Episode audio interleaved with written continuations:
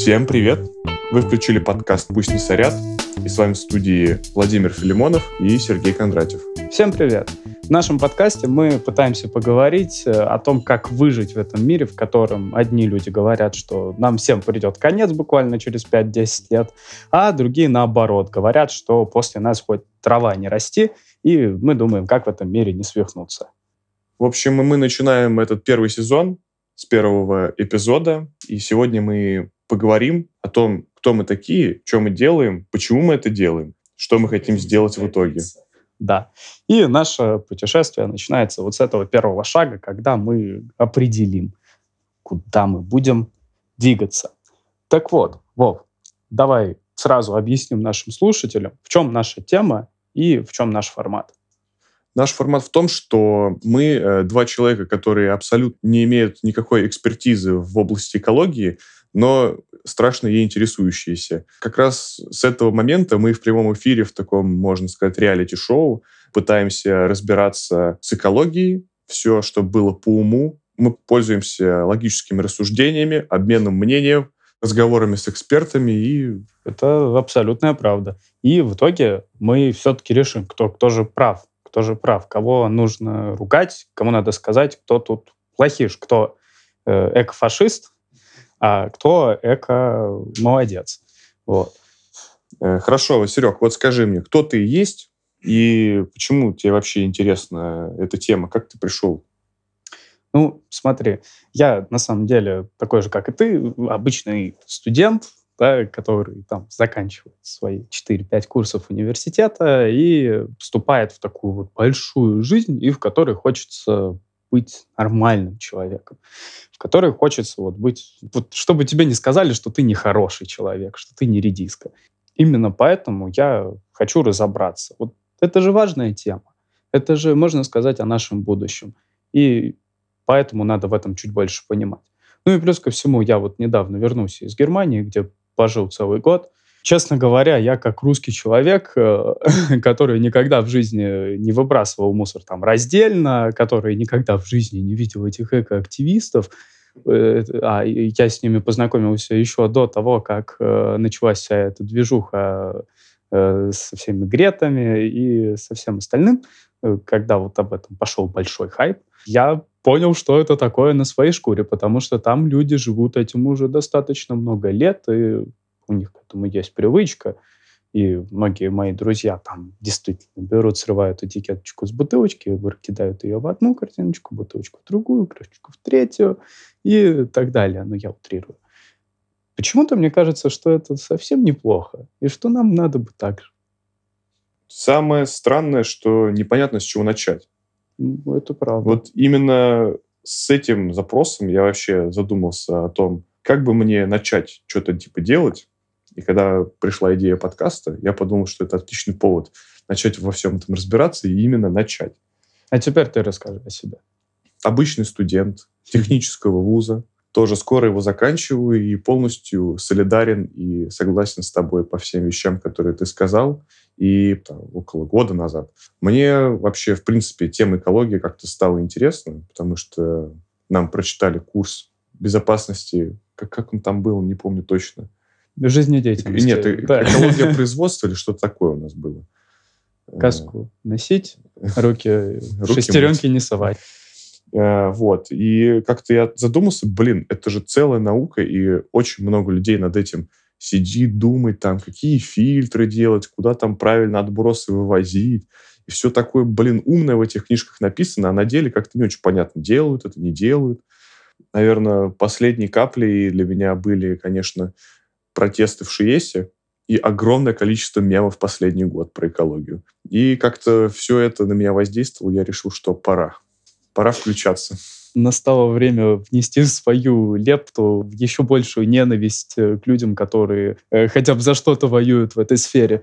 Ну вот, кстати, знаешь, может, мы малолетние дебилы, которым промыли пропагандой мозги. На самом деле мы с тобой заложники больших корпораций, а мы большой мировой вот этой масонской пропаганды. А на самом деле нам что надо? Нам надо поддерживать бизнес, поддерживать производство. Зачем нам эта экология? Вот кто знает. И я тоже об этом думал. Также я думал о том, что может быть, это какое-то лоббирование интересов людей, что, видимо, может быть, специальные люди собираются строить свою какую-то корпорацию всероссийскую по переработке мусора, и поэтому у нас что-то там сейчас лоббируют, тудым-сюдым. С другой стороны, есть э, большой опыт наших западных коллег, у которых каждым годом лучше становится. Вот не помню, несколько дней назад услышал такую новость, то что сейчас во Франции лесов больше, чем когда-либо их было вообще в истории. Во Франции? Во Франции. Вау. Не знаю, насколько это, конечно, точная информация, но звучит правдиво, учитывая, что вообще сейчас такие экологические движения по всей Европе происходят. Ну, я тебе закину тогда вместе с этим факту, что возобновляемая энергия в Германии — это 30% от всей их энергии. 30% это огромная цифра, просто ну, огромная. На самом деле, да. Потому что в России это сколько, меньше процента? Да. Так вот, и нам с тобой предстоит разобраться, кто кому промывает мозги, кто прав, кто виноват. Здесь мы разбираемся сами, и мы сами после этого вынесем этот вердикт. Дальше у нас по плану, почему это должно быть интересно всем. Когда я думал об этом топике, мне первая мысль в голову пришла, это именно то, что нам нужно посмотреть на вещи, которые мы обычно с ними сталкиваемся, с новым взглядом, по-свежему. Ну, тут ты прав, потому что мне набило уже оскомину вот э, да. вся вот эта движуха. Моя мысль возникла именно после Нового года, когда скопилось столько мусора невыброшенного, потому что что-то никто из дома не выходил, все это в пакеты, в пакеты, в пакеты.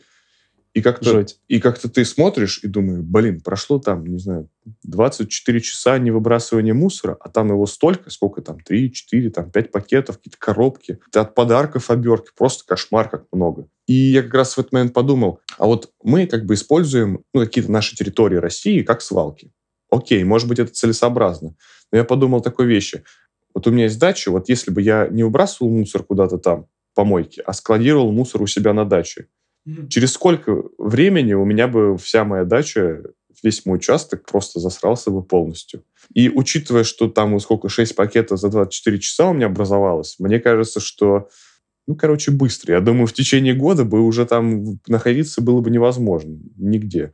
Вот. А учитывая, что и что у нас огроми, огроменные города, вот они постоянно производят мусор, и все это куда-то увозится, и ты думаешь, сколько лично ты вклад делаешь в этот мусор, честно говоря, волосы дыбом встают от этого. Слушай, это правда. Вот, вот эта вот твоя метафора сдачи, она прямо мощная, потому что я сейчас подумал, вот да, на, наш участок бы уже был такой приличной горой. Угу. Если так годик взять, то да. И я вот, кстати, подписан на эко Zero Waste эко-блогершу. Ай-яй-яй-яй. Уже, яй, кстати, не подписан, отписался. Ты, Слишком это, много... это слова табу в нашем подкасте. Э, я их говорю не без доли иронии. Я от нее уже отписался, потому что у нас слишком много контента спамит в истории, постит. Мы не такие. Если нам есть что сказать, почему нам это не говорить?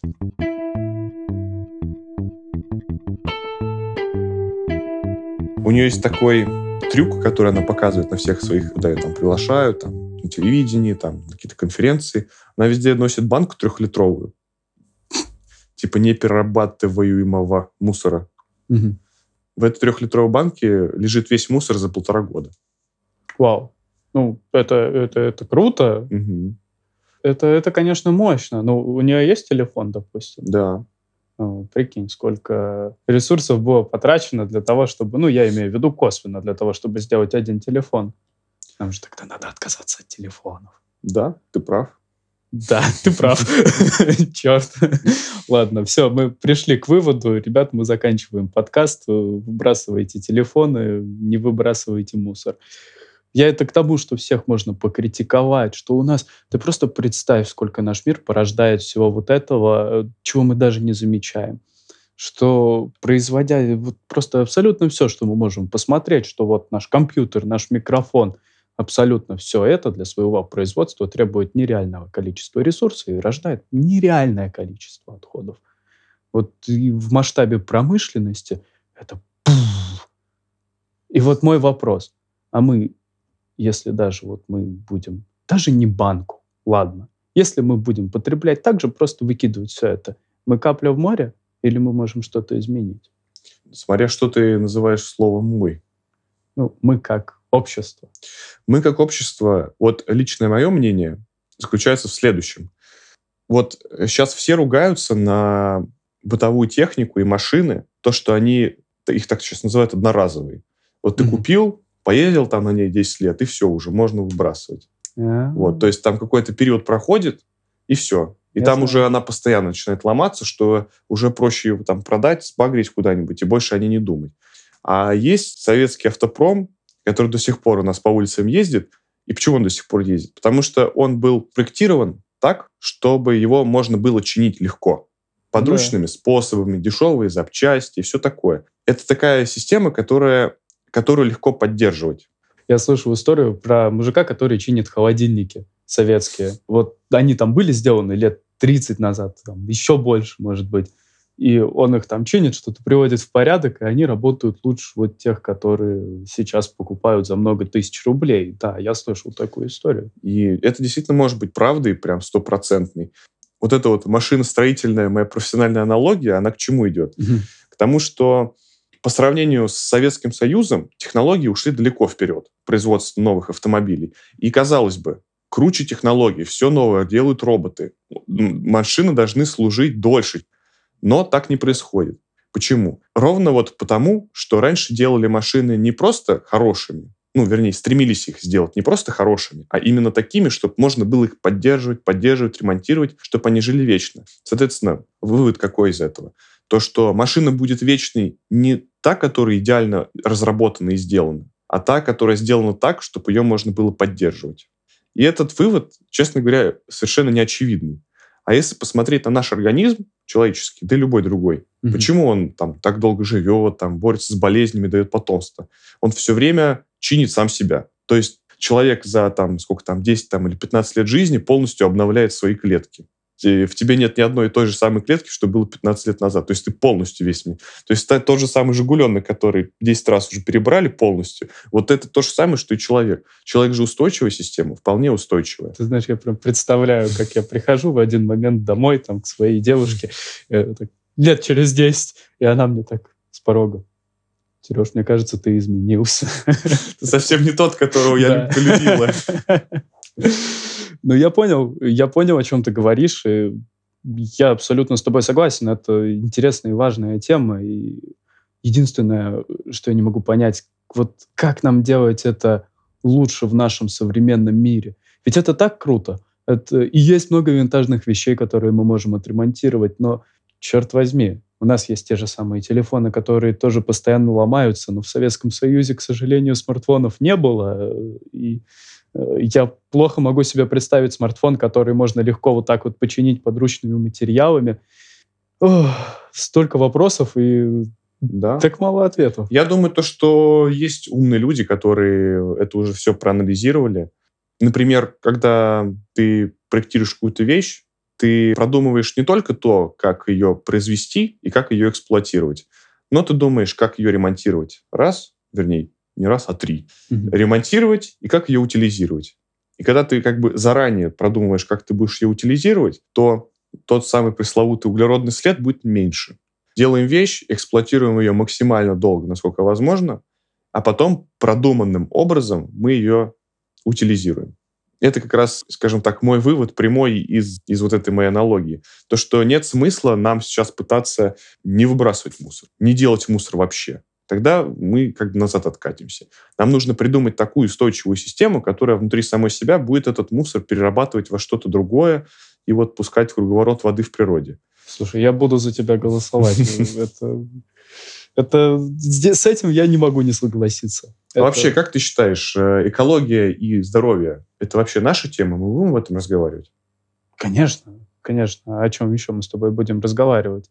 Э, все же в итоге замыкается на человеке, на том, чтобы нам лучше жилось. Если бы нам лучше жилось от того, что мы кидаем мусор там на улицу, и чем больше у нас э, там банок бутылок, чем больше у нас радиоактивных отходов вокруг, тем лучше мы живем, э, я бы тогда, наверное, с удовольствием делал бы так. Но, к сожалению, все наоборот. А ты как думаешь, какие у тебя на этот счет мысли? Вообще, мне кажется, то, что это действительно тоже основная такая вещь, то, что, блин, если бы это не влияло на нашу жизнь и наше потомство, то смысл был бы с этим ковыряться. Ну да, это правда. Вот я рос, когда дворы, ну вот как-то они были... Они и сейчас не супер чистые, но я помню вот какой-то период в пределах 10 лет, вот э, когда, ну, прям я выходил на улицу, и там вот грязь, вот эти вот какие-то пакеты, вот эти вот бутылки, кто-то там что-то оставил, э, вот это все. И я же тогда был еще, ну, уже, конечно, не ребенком, но вот подростком. И я в этом всем рос, и это было так депрессивно. И вот я думаю, а мои дети тоже в этом должны расти. Я, я не хочу. Надо с этим что-то делать. Надо как-то вот что-то надо поменять, чтобы э, им было получше, чем нам расти. Согласен. Но и о себе забывать не стоит. Это правда. Я сейчас хотел еще сказать одну вещь по поводу последний пункт, который я, наверное, сегодня хотел озвучить. Очень много таких спорных вещей, которые я бы с удовольствием обсудил. Как, например, какое производство более экологичное, растительных продуктов или мясных. Или, например, спорт – это здоровье. Правильно?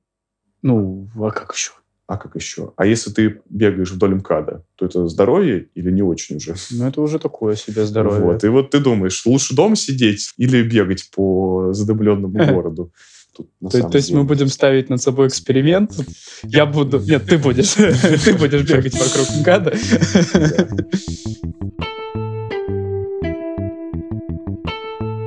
Ну что, давай тогда подведем итоги, что мы сегодня с тобой тут наговорили. Мы начинаем наш сезон этим эпизодом.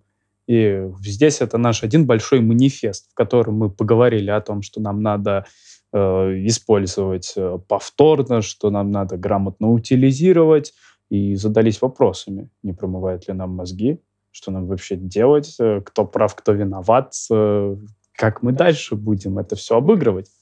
В ближайшее время мы собираемся обсудить ряд проблем, которые частично мы сегодня называли, не называли, подробно и подготовившись офлайн.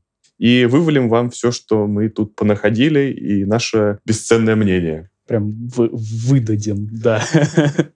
Также мы пообщаемся с экспертами, разного рода экспертами. Конечно да. бы хотелось, чтобы это были ученые, но можно просто умных людей, тех, кто разумно поступает в своей жизни в плане экологии.